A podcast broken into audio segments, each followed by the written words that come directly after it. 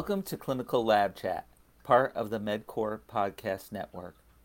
I'm Chris Wolski, Director of Business Intelligence for CLP, and today I'll be speaking with Jim Payne about how he is helping to solve the laboratorian shortage. Jim is the medical lab assisting and phlebotomy instructor at WEMOCO, where over the last 10 years he has developed a top level medical laboratory program for his juniors and, and seniors in high school.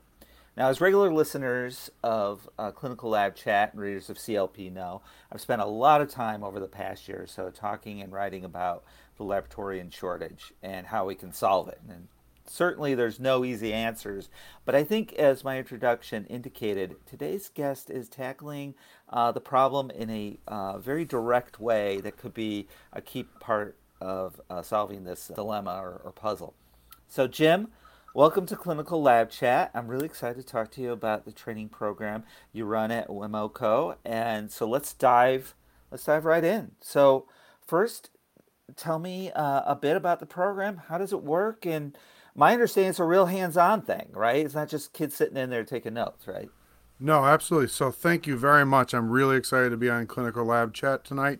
And uh, so I have a high school medical laboratory assisting and phlebotomy program in Spencerport, New York.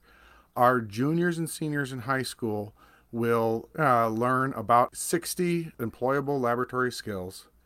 And they will uh, learn those not only in medical lab skills, but they're transferable to biotechnology, to chemical labs, food labs, environmental labs, um, research forensics, all those sorts of things. Our students in their first year will gain experience in a variety of techniques that I learned a lot in college, whether it's using micropipetters, using binocular compound microscopes, using spectrophotometers, using our um, doing titration. Our students even learn a little basic organic chemistry as part of making soap. Um, they learn extensively the theory and the technique behind phlebotomy, not only in the antecubital region, drawing blood in the elbow, but also learning how to do hand veins, learning how to do finger sticks. They will get into college level hematology and learn uh, the techniques around blood smears and uh, how to do hematocrits. They get into college level immunology. We actually play a fun um, board game that helps them to imagine that they're a microorganism trying to destroy the body and they get to see how the different parts of the immune system attack them so that they can better imagine what they're seeing and then we get into some A&P. They will spend 40 hours drawing blood on real patients for real samples in our local laboratories. Uh, and as part of a certification that, that they can get at the end of their first year um, in phlebotomy.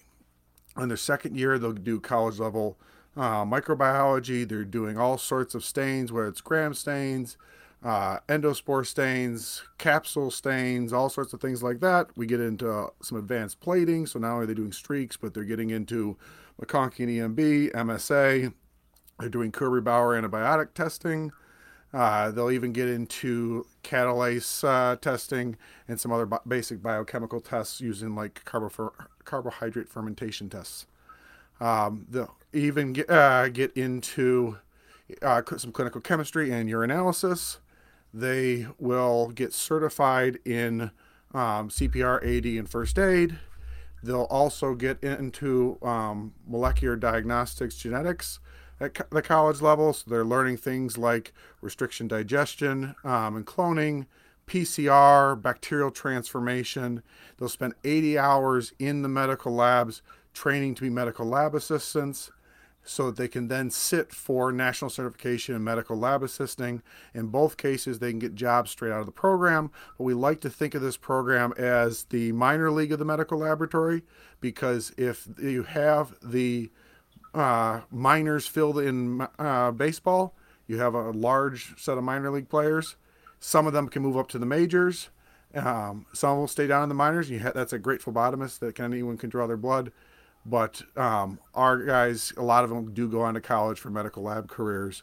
Um, and they even get into some research with uh, other universities. It's a really strong program. Granted, because it's college level stuff, there's certainly um, some book work, but they get a lot of skills along with it. And unlike your normal IB or AP course, uh, that's a you know biology course, my students the goal is that they become skilled in that. So if they make a mistake when they're doing a titration or when they're doing um, a microbiology test they can't just you know skip over it and go copy off their friend like what tends to happen. Um, you know the goal is each individual student comes out skilled in it you know all 60 skills ideally. Yeah great and and you're really giving them a leg up. We talked about a bit about that uh, in our pre the pre-interview. And one thing that we also talked about was kind of the stigma of vocational education. So, uh, I mean, this is a I mean, really kind of falls into the vocational high school ed, uh, experience. And we talked a little bit about how. Um, this is really kind of taking a little bit of the stigma off it because you are recruiting a very a much more diverse academic uh, student population, right? And you had some some there's some issues involved with with that when we were talking about that. So, uh, talk about the, a how you're taking that stigma off, maybe that vocational uh, that vocational education, which it shouldn't have uh, a stigma no matter what what you're what you're doing for sure. Um, but also talk about how it maybe you have a little bit more of an academically diverse student uh, student population that's taking this and How's how's that helping the program? Yeah, so um, the old term was vocational education. Now it's called career and technical education. And really, the vocational education was very much of like a monkey see, monkey do. You know, the teacher teaches you how to, to turn the wrench, and right. you do that. Um, there wasn't as t- as much academics as there is now across the board. All programs are a lot more academically uh, focused than they ever used to be. Um, I mean, my students can get science credit, they can get English credit, they can get health credit. Wow. Um, we have uh, currently five, and we're gaining another one, so it'll be eight dual credits through local colleges. So the, the rigor is there. And as I've gotten tons of local leaders to come in, whether that's politicians like uh, town or county legislators, uh, state representation like assembly people or state senators to come in and really see what these kids can do that they are so much farther advanced. And they may have been a student that struggled in high school before their junior year and before they came to me because they didn't really have direction. Right. If I, why would i do i have to learn how to do algebra or geometry or biology class if it doesn't mean anything to me? And if i already didn't have the base skills that I should have gotten in elementary school, now I'm even farther behind. Where with my students, when we're um, teaching them how to do the math around making laboratory solutions, for example, that requires algebra. And they right. have to uh, actually make something with the algebra. And suddenly it starts to make a lot more sense than the way that they were taught in a traditional high school where it's I explain how to do this problem, and then you do 50 more at home. If you didn't really get it, well, then you're falling behind. Right. And so with these guys, they're seeing I made something. I had to make a 10% bleach solution. I had to do a little algebra to figure that out. Right. Or I needed to make this molar solution. I had to do a little algebra to figure that out. And right. so um, I find our students, even a uh, lot that did struggle in high school, when they find their passion, they find what they want to do they're a lot more driven. And these are kids that may not have always been high school or college students bound, although I do have plenty of those um, that uh, find their niche. And if they don't go straight to college, a lot of them, after a few years of working, know for certain this is what they want to do and then they're off to college and are way ahead of their classmates. Yeah for sure. I mean it's uh, and and we talked about one thing i i think was interesting is that you've you've had it both both sides of the the coin too. You've had we, you, we talked about that one student you had who was really interested in in the idea of going to pathology and you think I, I don't know about that and she got into it and said this is for me and you had another one who was determined that he was going to go on to, I think it was uh, Howard, and uh, said, ah, "This is really for me." no, I, I, can give you uh, the the brief version of those. So the one that was interested in microbiology and going to Emory, he wanted to work with the most infectious things on the planet, and he uh, after going through my course found out he didn't like icky things and Right. microbiology is icky things so if, Yeah, if you're sure. not interested in that there's not much you can do in micro that's not icky. And so he ended up being an auto tech. He decided i like working on my car. That's what i want to do. And had he gone to college he would have been uh, you know third year of college before he was 100% certain it's the micro it's not you know that one course.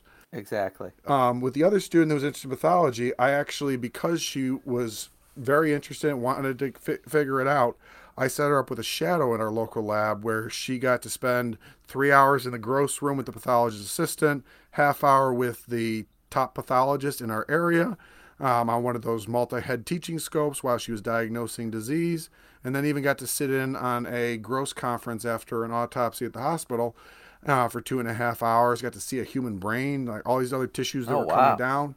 And one of the things with pathology is, especially if you're on the pathologist assistant side of it, you're seeing whole organs. You're they have smells. Um, definitely, the formalin preservative has a smell, Right. and you got to know if you that's something you want to do. And had she not done that in high school, she may have gone all the way to her pathologist assistant school and then realized, oh yeah, I don't like that. Yeah. So For sure. um, it's a, a huge advantage the connections that we can uh, make for students and allow them to really explore all the different careers in laboratory medicine. and and it keeps them interested and excited too. Oh, absolutely. as, well. Yeah. Uh, yeah. One the other thing I think was interesting when you're talking about is how you've really kind of now you the way you've been recruiting students you is kind of now your little I think your secret weapon. And so, uh, could talk a little bit about how uh, you are now recruiting students, how difficult it was, and then how, how you're recruiting them now. Yeah, so for a, a number of years, we had issues with recruitment. Um, you know, we had the medical laboratory, as everyone knows, listening to this, we're the hidden profession. To a certain extent, uh, career and technical education is the hidden type of education that it's supposedly only for students that can't be successful in college or are problem students.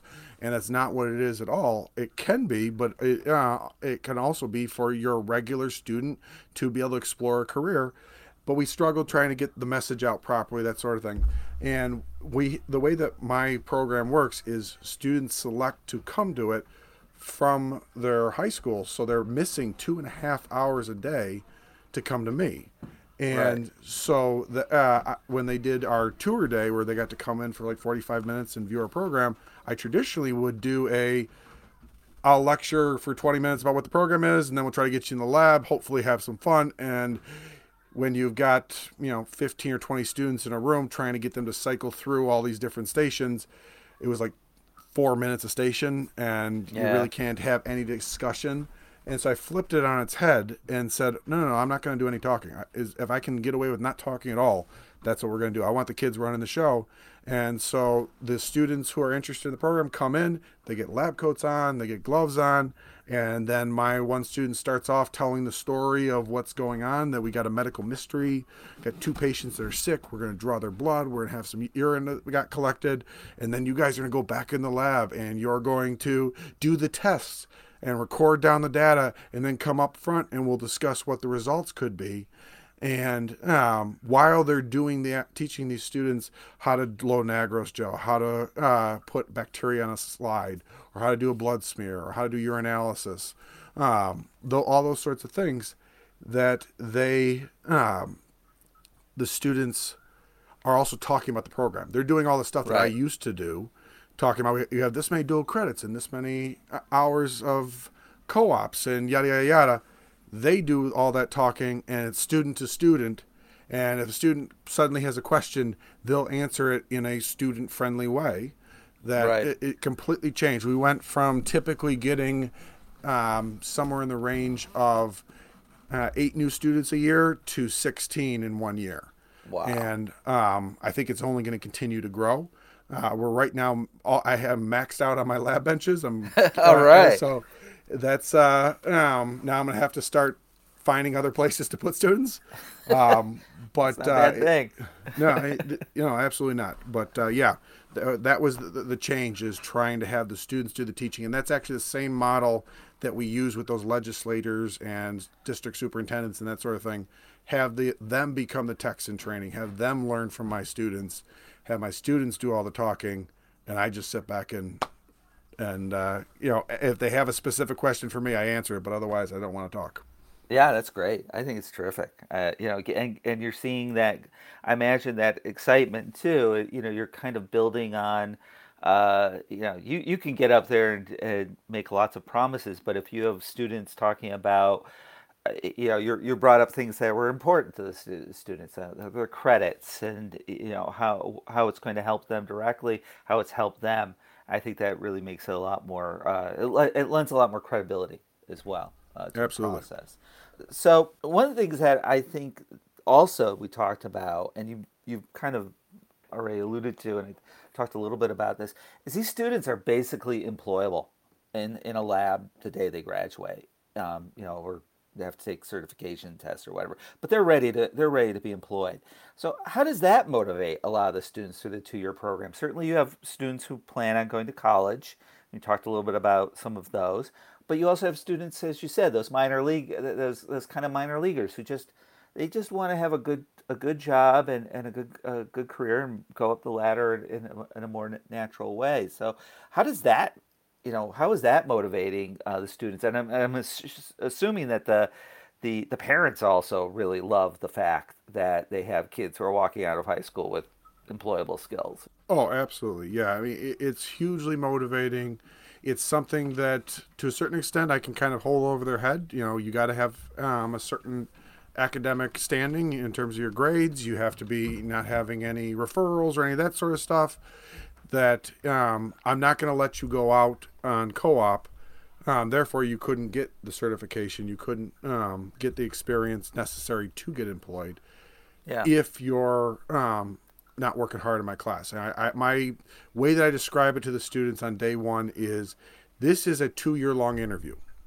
Right. And so I can do great recommendations. I can guarantee that you're going to get a job not only here, but I've even had some of my students that have gone to Texas. And I have connections wow. through LinkedIn where I called them up. I said, I have a student that's going to be moving to San Antonio. Do you have anyone that you can connect me with that uh, I can talk to them about my student?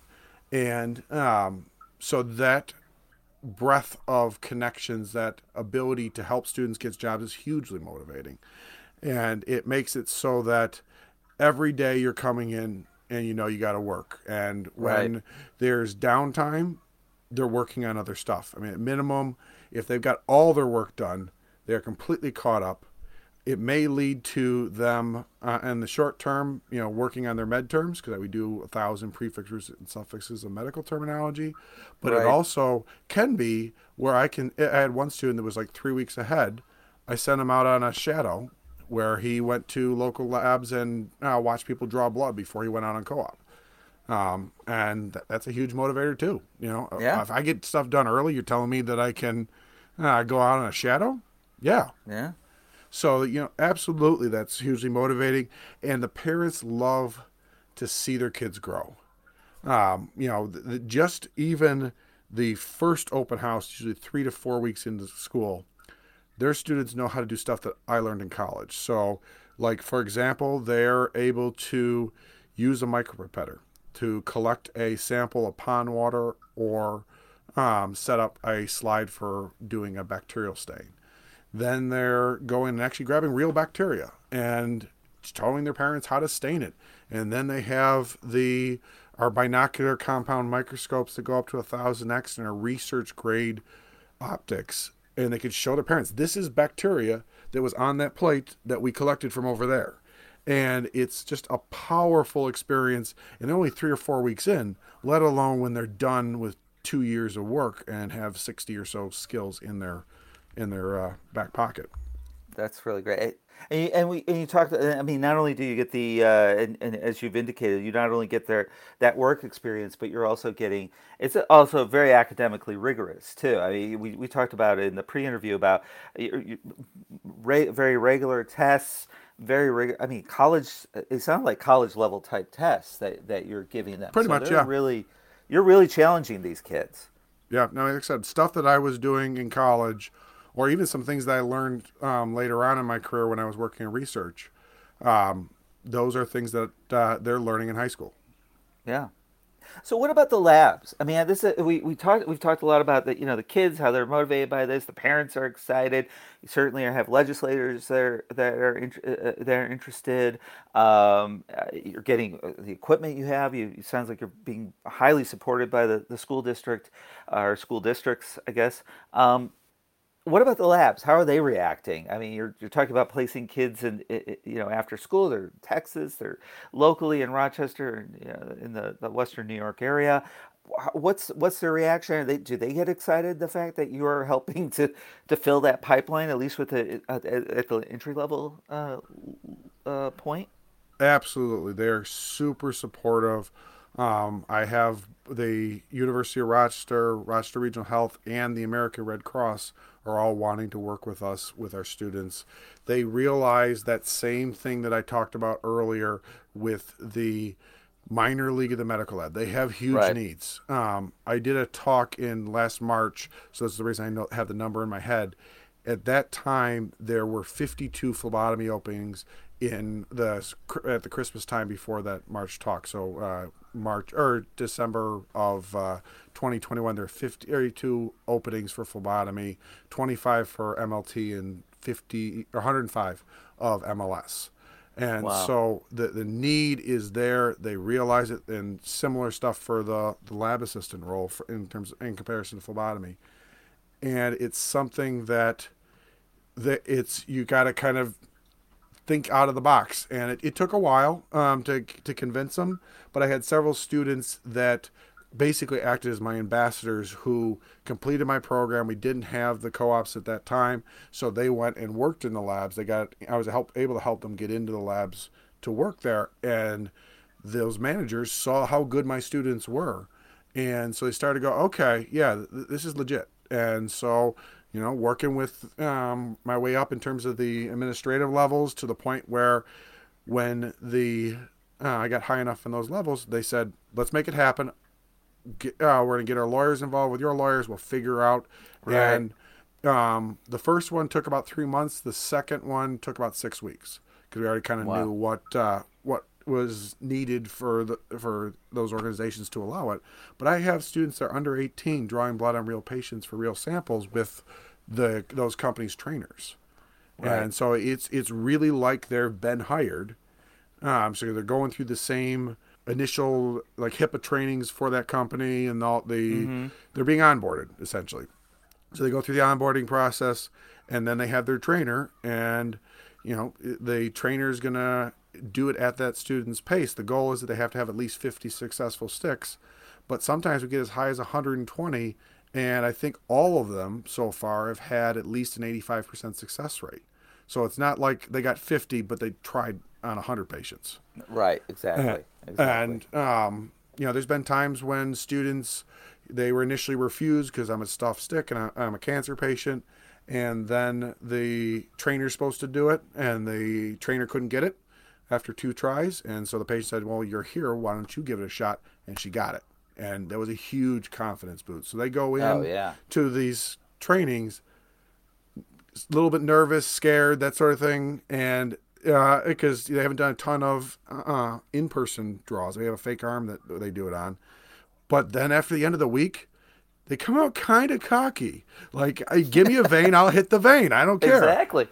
and so it's it's just a amazing transformation in that week or two weeks because um, yeah. we uh, the phlebotomy we do 40 hours eight hours a day five days a week the medical lab assistant we break up so that it's like two hours a day over the course of several months um, simply because we just don't want to burden the labs that much with doing like you know two weeks straight to knock it out all right. Well, you know, one thing I'm interested in, and I ask this particularly because uh, I was someone who was turned off from science and, and math and high school uh, due, unfortunately, to some, frankly, some duds of uh, science and math teachers, and, and I think that's very a very common uh, sort of thing that happens to a lot of young people. When do you think? I mean, from your experience, when do you think we should be introducing science or, or science to kids, and more and more importantly, how do we keep them engaged? Now you're certainly doing that with your program, but more in general, how do we keep how do we keep these you know more kids? How do we how do we get to a point where you're you're basically either having to build a new classroom, a bigger classroom, or you're having to turn kids kids away uh, to, to your program. So, what what are some of your ideas and uh, thoughts on that? I would say that you definitely in middle school and high school you could develop uh, lessons that teach the content that they're supposed to be teaching in terms of biology or chemistry or um, any of those sort of things that they're doing their science classes in those years mm-hmm. that are obviously at the level that they can understand but have medical laboratory concepts in them right. and that that makes it a lot more interesting than uh, taking an onion and putting a little bit of uh, stain on it and watching it on a slide you know, right. trying to bring in some of those real things that can help students imagine this in a real life situation versus this is just something I'm doing for science class. And I'm actually trying to work with a couple of friends of mine to develop those sort of lessons that could be turnkey for science teachers and have it so that they could immediately hop in and be teaching about the medical laboratory, especially if you took in patient stories. So, like mm-hmm. the, the ASCP has their patient champions um, website that has all these great stories about um, uh, patients and how laboratory medicine helped them. But then bringing in the what's going on in the background part two is part of that lesson. So you know you're getting that blood sample from the phlebotomist, and that that person um, draws blood. Maybe even have the person happen to mention while they're talking, "I got a certification to do this. I didn't have to go to college," or having um, you know talking about the, the, medical lab technician took the sample and did this with her the scientist did this or whatever. So that they could uh, be more that would be something more in their head. Because right now with medicine everyone knows what a doctor does. Everyone knows what a nurse does. They know what a dentist does. They think they know that the phlebotomist is a nurse.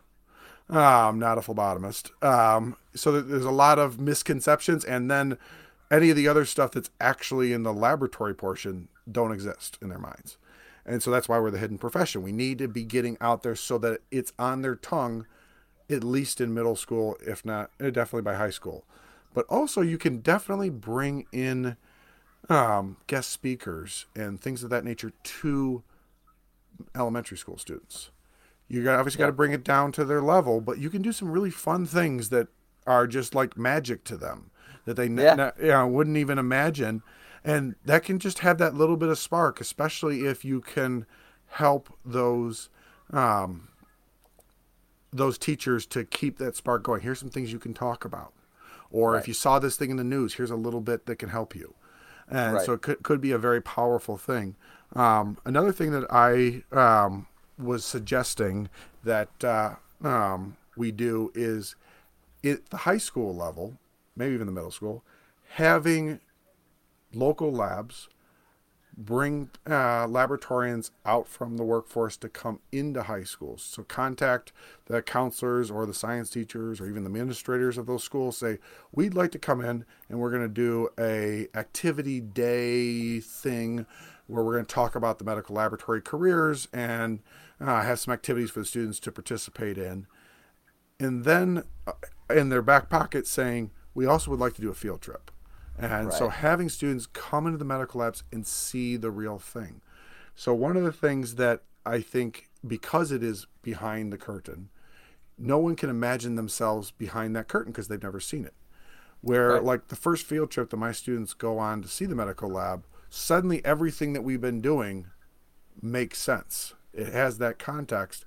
And even if you weren't in a program like mine, but you suddenly see, okay, so they were talking about molecular diagnostics and looking at uh, karyotypes, like we do karyotype labs in high school, see an actual karyotype being done. Um, right. You know, all those sort of things. And then I would even have it that a certain number that are, are interested, maybe set up between a one and eight hour shadow, and have the students get a chance to see a tech work, you know, at their job. Because the only mm-hmm. downside to a field trip is generally you have a limited amount of time in a given area. And the really cool thing may have come in two minutes after you left. Right.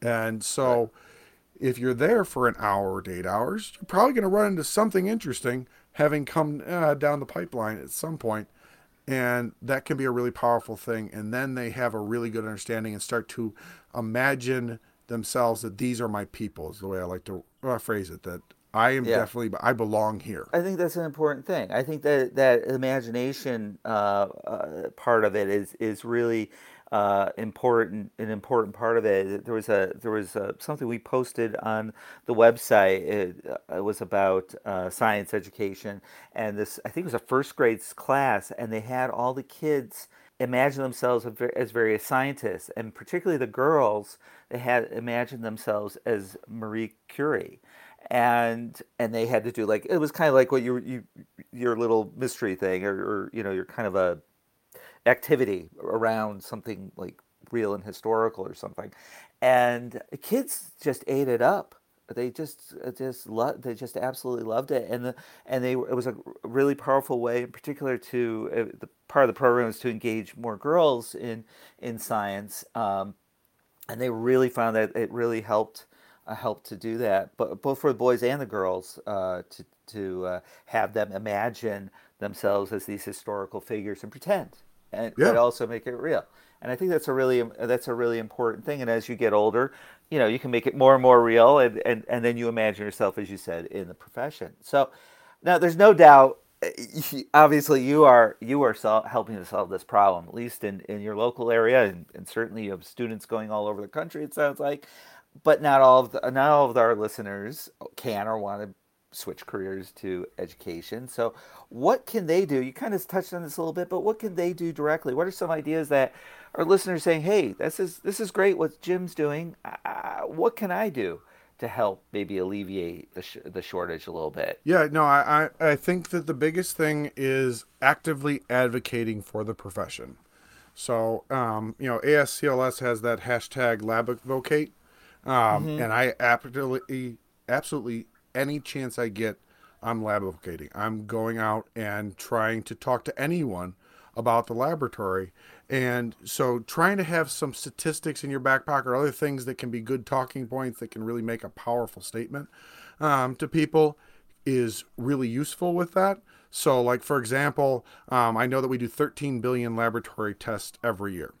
To put that in perspective, if we counted that in seconds, what is 13 billion seconds? That's 412 years. So we do a lot of tests. Um, yeah. we, have, we have 26,000 new graduates we need every single year. We only graduate 5,000. Uh, 45% of the field has 20 or more years experience. So we have a retirement wave coming. That the you know, like I said, locally we had 52 phlebotomy openings, 25 MLTs, uh, and 105 MLS, which is even harder to make up um, because you need to require that four-year degree. Right. But having some of those stats in your back pocket, knowing the potential career pathways, whether you're talking about at the entry level, the phlebotomist, lab assistant, your sterile processing tech, you know, your two-year degrees, your histotech, and your MLT um, your four year degrees like cytotech and MLS and uh, histotechnologist, you know, your master's degrees like pathologist assistant, and then you got your doctorate, so that's your pathologist or your doctor of clinical laboratory science, the DCLS.